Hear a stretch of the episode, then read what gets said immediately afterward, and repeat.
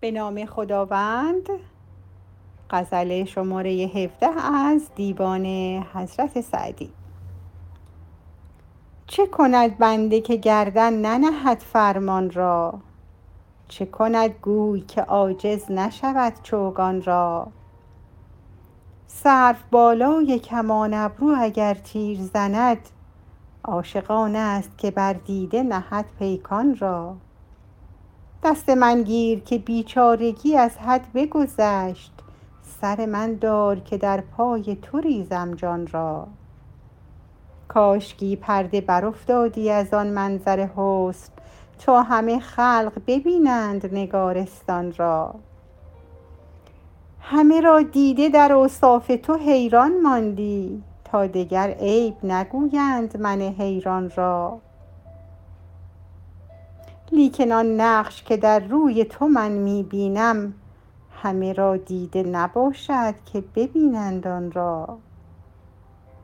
چشم گریان مرا حال بگفتم به طبیب گفت یک بار ببوس آن دهن خندان را.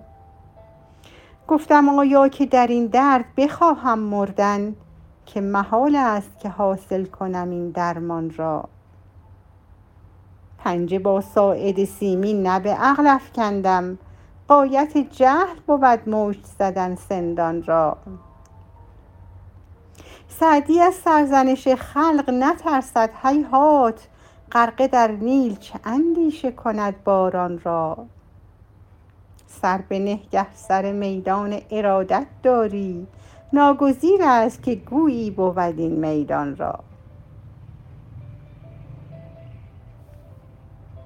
عرض کنم که خب همین جوری که یعنی در حقیقت چاره جز تسلیم نداره. به همون شکلی که گوی در برابر چوگان اسیر چوگان گوی رو به هر طرف که بخواد در عرصه چوگان حرکت میده.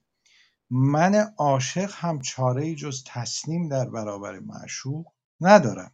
سرو بالای کمان ابرو اگر تیر زند عاشق آن است که بر دیده نهد پیکان یعنی رمز و راز عاشقی راستین چنین است البته. دست من گیر که بیچارگی از حد بگذشت. سر من دار که در پای تو ریزم. بعد یکی دیگه از چیزهایی که برای عاشق مطرحه این است که باز احتمال خیلی زیاد یا شاید بشه گفت قطعا به خاطر اینکه ملامتگران خیلی اذیتش می‌کنند یه چیزی که در ذهنش میاد این است که اگر ببینند او رو اگر معشوق و زیبایی های او رو ببینند همه به من حق میدن. کاشکی پرده برافتاد برافتادی از آن منظر حسن تا همه خلق ببینند نگارستان را. انقدر زیباست انقدر شکلای مختلفی از زیبایی در وجود معشوق هست که انگار نگارستانی است برای خودش. منتها از اون طرف خود شاعر بلا فاصله نقض می‌کنه این قضیه را. همونی که در گلستان داشتیم که مجنون به خلیفه می‌گفت لیلی را از دریچه چشم مجنون باید دید. میگه لیکن آن نقش که در روی تو من می‌بینم همه را دیده نباشد. که ببینند آن را. یعنی همه از اون چشمی که من تو رو می‌بینم نمی‌تونن تو رو ببینن. بعد چشم گریان مرا حال بگفتم به طبیب. گفت یک بار ببوسان دهن خندان را. یعنی چاره این گریستن و بیقراری تو توی عاشق چیزی جز وسال نیست. این گفتم آیا که در این درد بخواهم مردن؟ این آیاها خیلی وقتا معنی قطع میده شک و تردید درش نیست. یعنی من قطعا می‌دونم که در این درد میمیرم. برای اینکه این درمانی که طبیب تجویز کرده یعنی وسال دوست چیزی نیست که به دست من بیفته.